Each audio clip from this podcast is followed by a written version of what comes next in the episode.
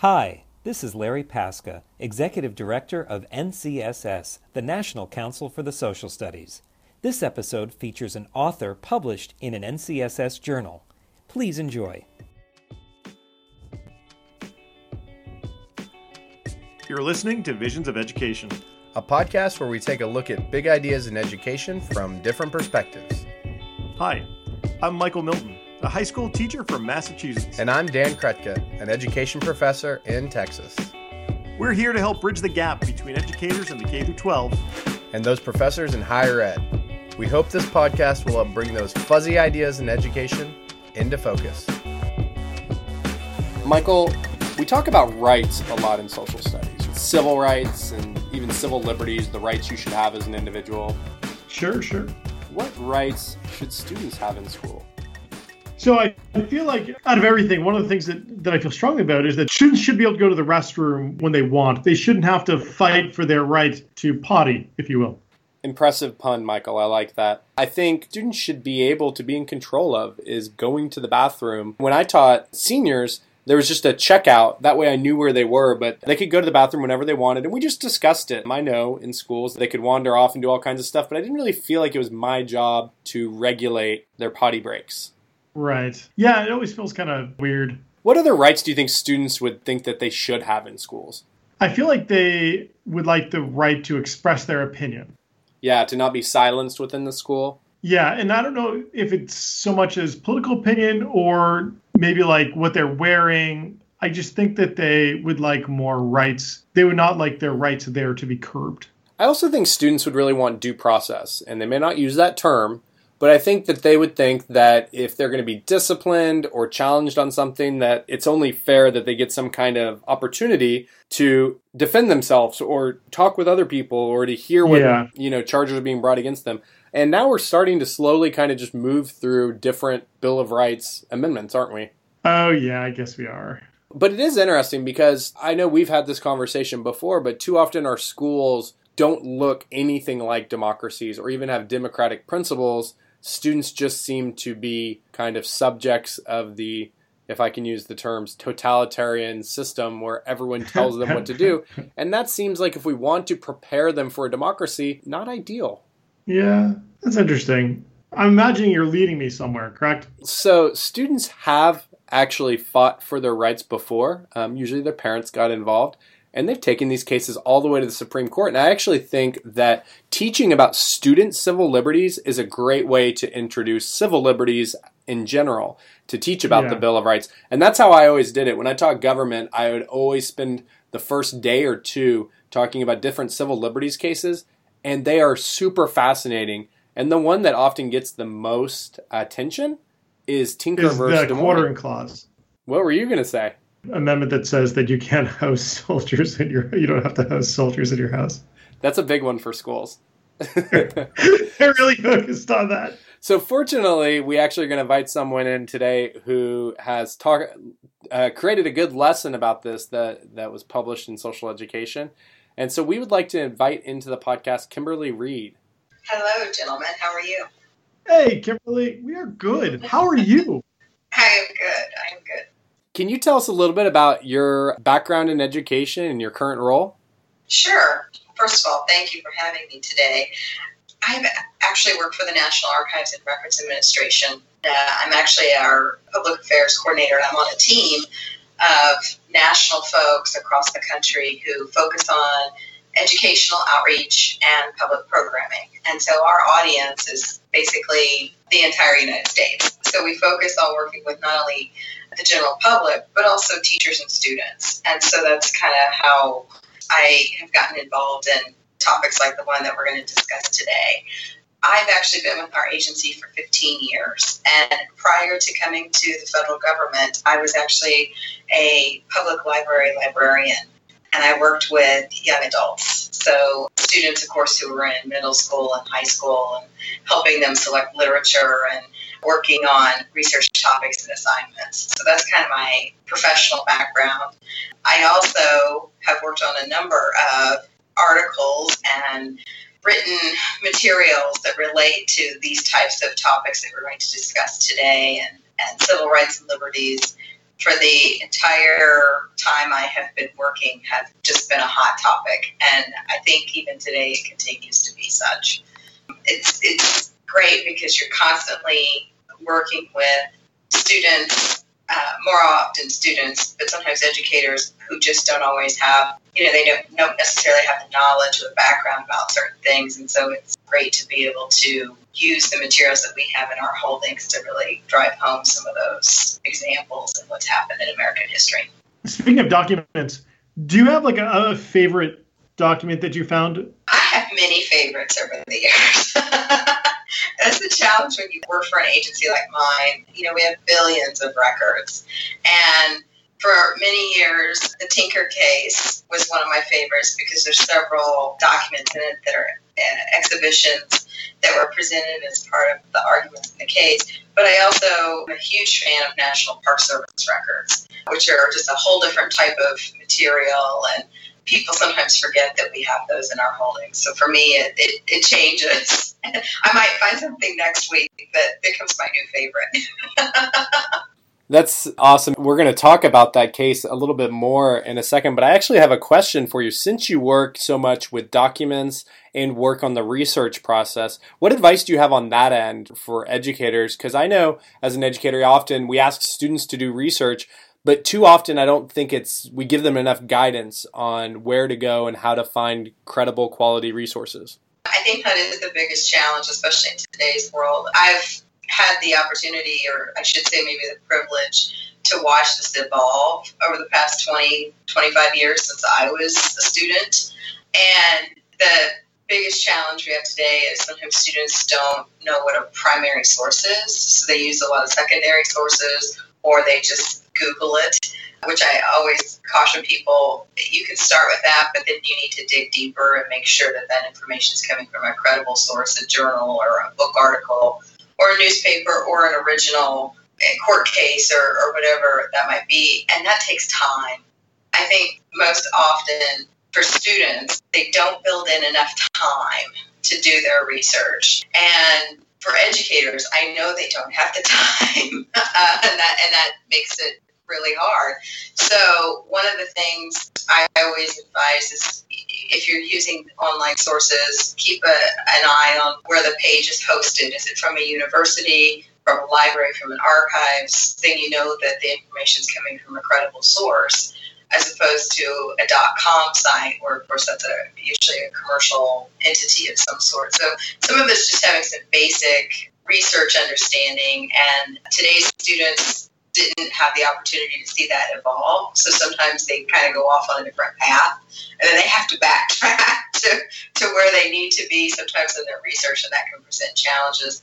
The other thing is if, if a student is doing research and they have the time and they've built in that in a timeline into their research process, which they should, I always encourage people to look at oral histories or try to do oral history interviews if it's appropriate to a topic and that's another aspect that helps people. I've I've watched those students track down well-known individuals and ask them if they can do phone interviews with them, and it's it really opens their eyes into understanding a, a topic or a, a research aspect, and I think that's that's also useful. That's very cool, and and appreciate the advice. Just getting across that the Google algorithm is is not the ideal search engine for finding quality sources is, is the first challenge, right? It really is. And I think students get frustrated by that. They didn't grow up in an age where you went to the library perhaps and you actually had to pull an encyclopedia if you were in uh, elementary school, or you had to go to the reference material section and, and find the credible source of whatever your question or, or topic was. And we've, we've made it very easy today to find information, but with that comes challenges as well. Yeah, I had I just taught a class in May where the students had a little bit of a research project and they were finding documents and quotes to create little document-based questions on different topics and one was on teaching culture and how culture affects schools and one of the students came, came up with a counter argument and it was a little fishy to me and so i asked him to look at the source and it was a white supremacist website that he was using And Oh no. and I'd heard that happen to other people, but you know, it pop probably popped up pretty quick in his Google algorithm, and so it's just a reminder to be careful where your sources come from. Yes, and today's students, that's what they know because they're in one-to-one school environments, and you know they've grown up with that technology. Whereas those of us who are a little bit more seasoned uh, remember the days where you you wrote your notes on an index card from the library, perhaps. So you know things things have changed. Michael, we've been called many things, but seasoned is a new one, and I, it's it's actually pretty accurate. I, I prefer that. So, Kimberly, the, one of the reasons we're having you on today is because you published an excellent article titled Upholding Student Rights in the 20th Century An Examination of Tinker vs. Des Moines Independent Community School District in Social Education in the March April issue. So, first, congratulations on your publication. oh, thank you very much. So, do you want to tell us a little bit about what you wrote about and how teachers can use it? Yes. So uh, this is from a court case, and we have this case in the holdings of the National Archives. It was it was originally filed at the U.S. District Court level, and it is the story of the Tinker family, essentially, specifically John and Mary Tinker and their friends, who wanted to peacefully protest the U.S. involvement in the Vietnam War. And by doing so, they wanted to wear armbands to school. And this is in the late 1960s, at a time when, of course, America was very divided over our presence in Southeast Asia. And their administrators at the school district school board level said that's not appropriate, and any student who's wearing an armband would be asked to remove one, and uh, if they refuse, they will be suspended and until they can return to school without wearing it. And so, of course, the students immediately recognized that this was a potential or a violation of their First Amendment rights as part of freedom of speech. And the timing on all this is very interesting because they did this right around the holiday break. And so that kind of plays into some of the timeline here. It was, it was done at the end of, of December. And so the school district put out a policy saying that they would not, that they would enforce their suspension uh, policy, that sort of thing. The students, of course, arrived at school wearing their armbands, et cetera, et cetera, and faced a suspension along with all of their friends. I do want to point out that the Tinker family, a couple of things about this family that are interesting. Um, they were a very well respected family in Des Moines. Their father was a, I believe, Methodist minister, and the Tinker uh, children are still alive today. And Mary Beth Tinker actually lectures on this case pretty frequently, and I've had the privilege of, of getting to hear her talk about it. She, she tells the story obviously a lot better than I will, so she lived it. But it's, it's a great story, and it's it's awesome to hear her talk about it. They got help from the ACLU and took their their complaint to district court. And of course, there is a district court in Des Moines, Iowa, which is how we wound up eventually with the case. This case works its way through the court system and becomes what we refer to as a precedent case because it winds up at the Supreme Court level a few years later. And that's, I think, what makes it so unique and so unusual um, in terms of how these students fought for their their rights. Essentially, I mean, that's what they were doing here.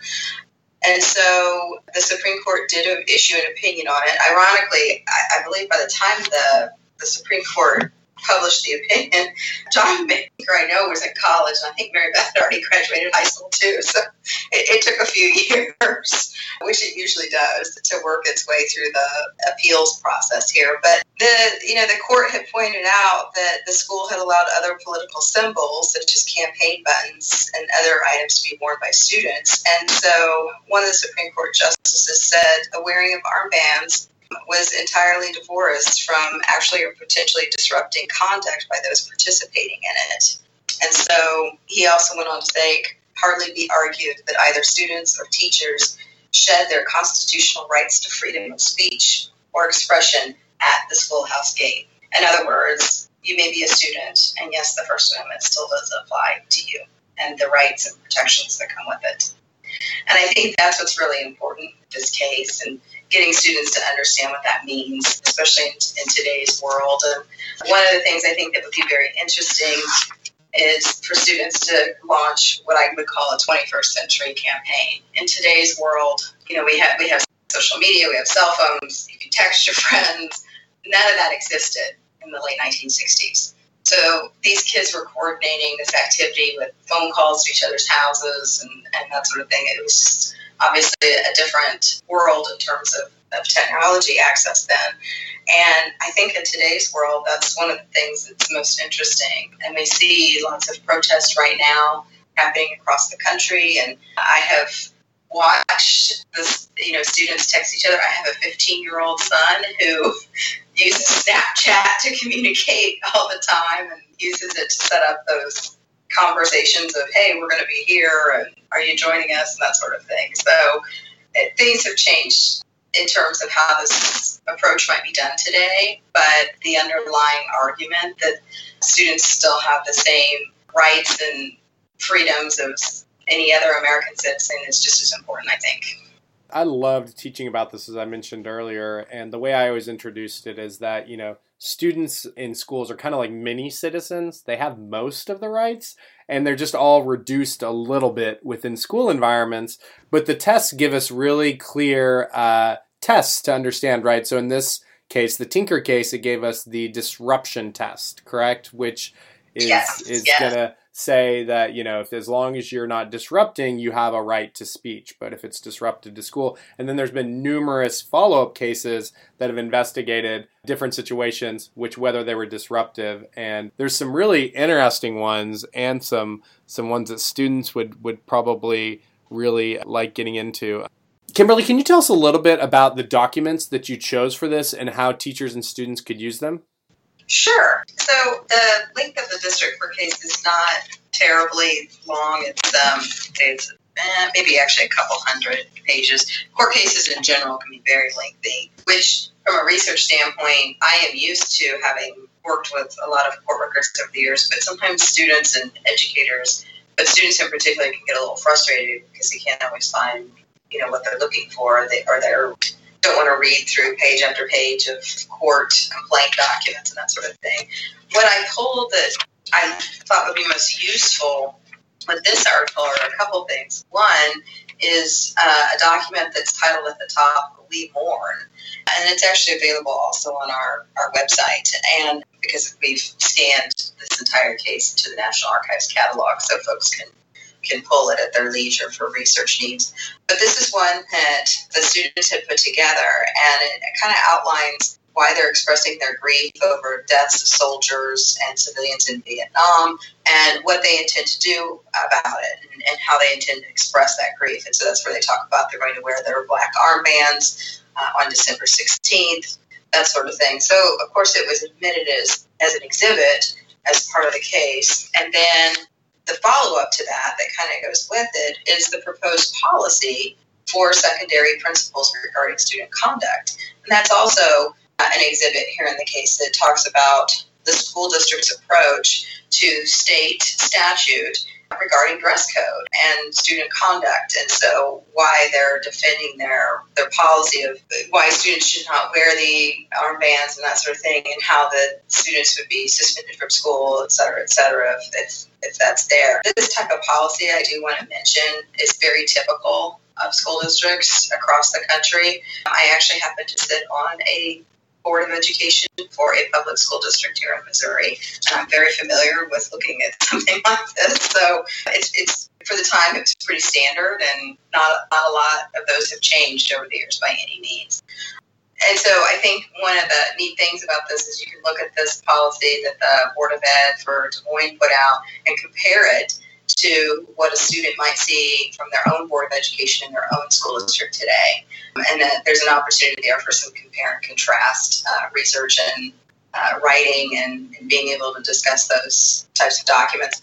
And then the third thing that I thought was really interesting with this case that was submitted as well as one of the exhibits is a newspaper article.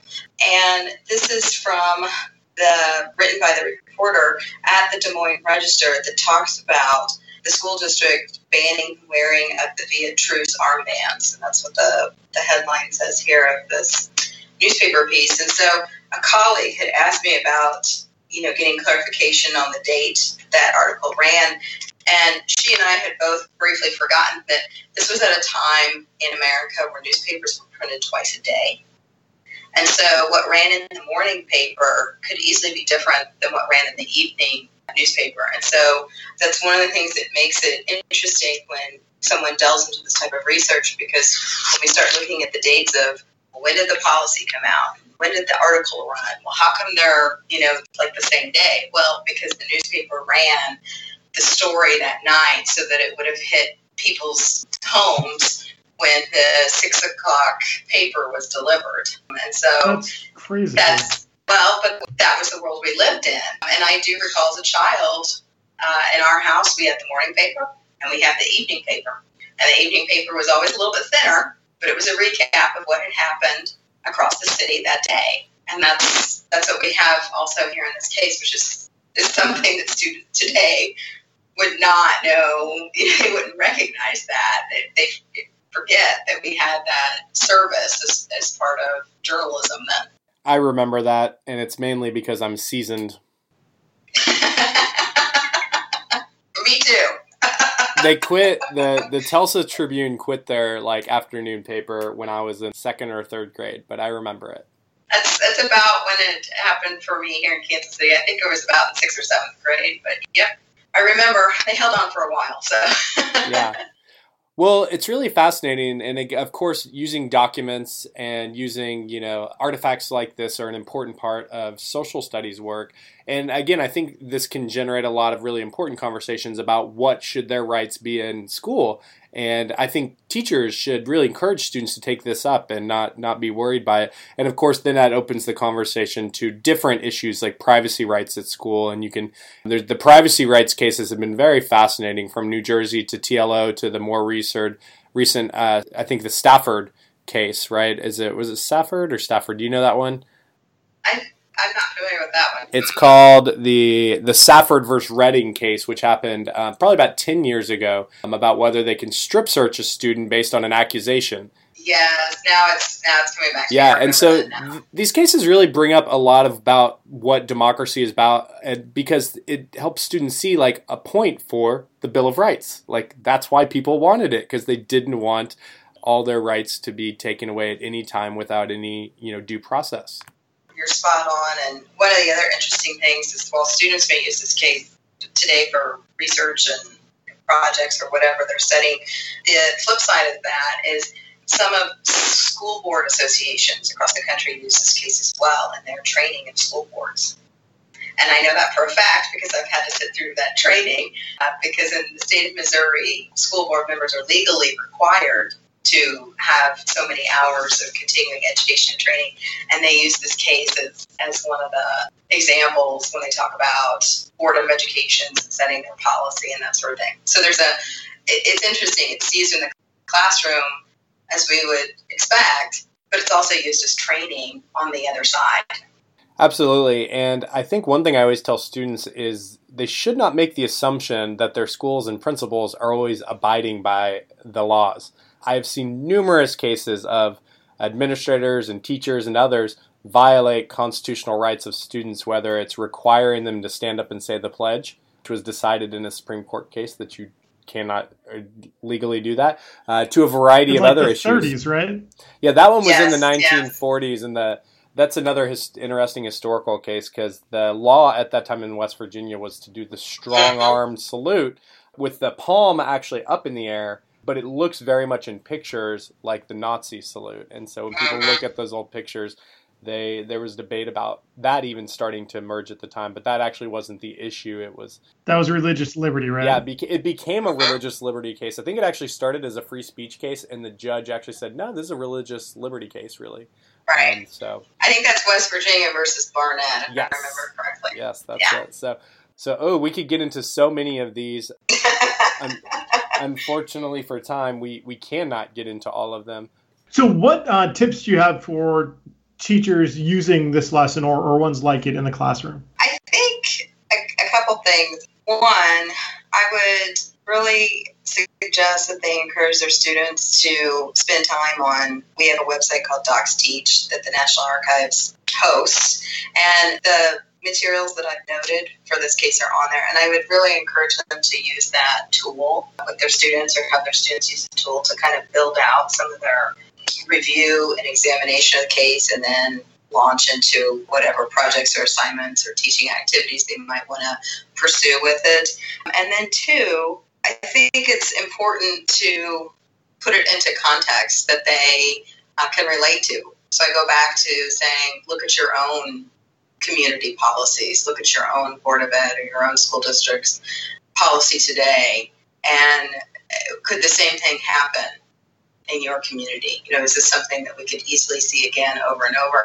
I suspect that we will over time, but I think it will take a different form because of the role in which social media and our phones and other technology plays today. So I think those are kind of my two key things for teachers.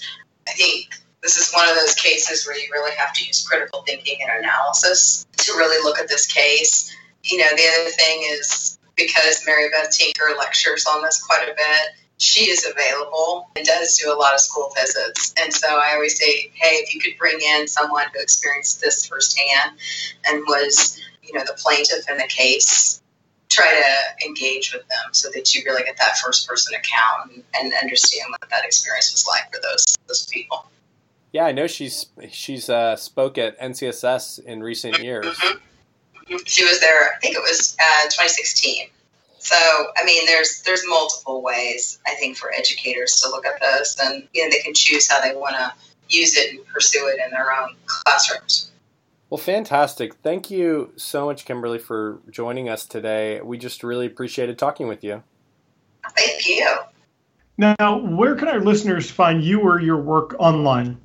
So the case is available on in a couple places in our catalog online as well as on Docs Teach. And then I can actually be found through our National Archives at Kansas City contact information page and then also through LinkedIn. And I will send you those links so that if people have questions, they can reach out to me and I'd be happy to help answer or direct accordingly we will put links to get to those places and then also links to the articles and other resources that you will share with us and that we've discussed during the podcast all in our show notes and so make sure if you're listening to the episode you check out the wealth of resources there Yes, and I will caution there's quite a bit out there on this topic. I think oftentimes what an educator might discover is it becomes really hard to narrow down which aspects of civil rights or civil liberties they might want to look at.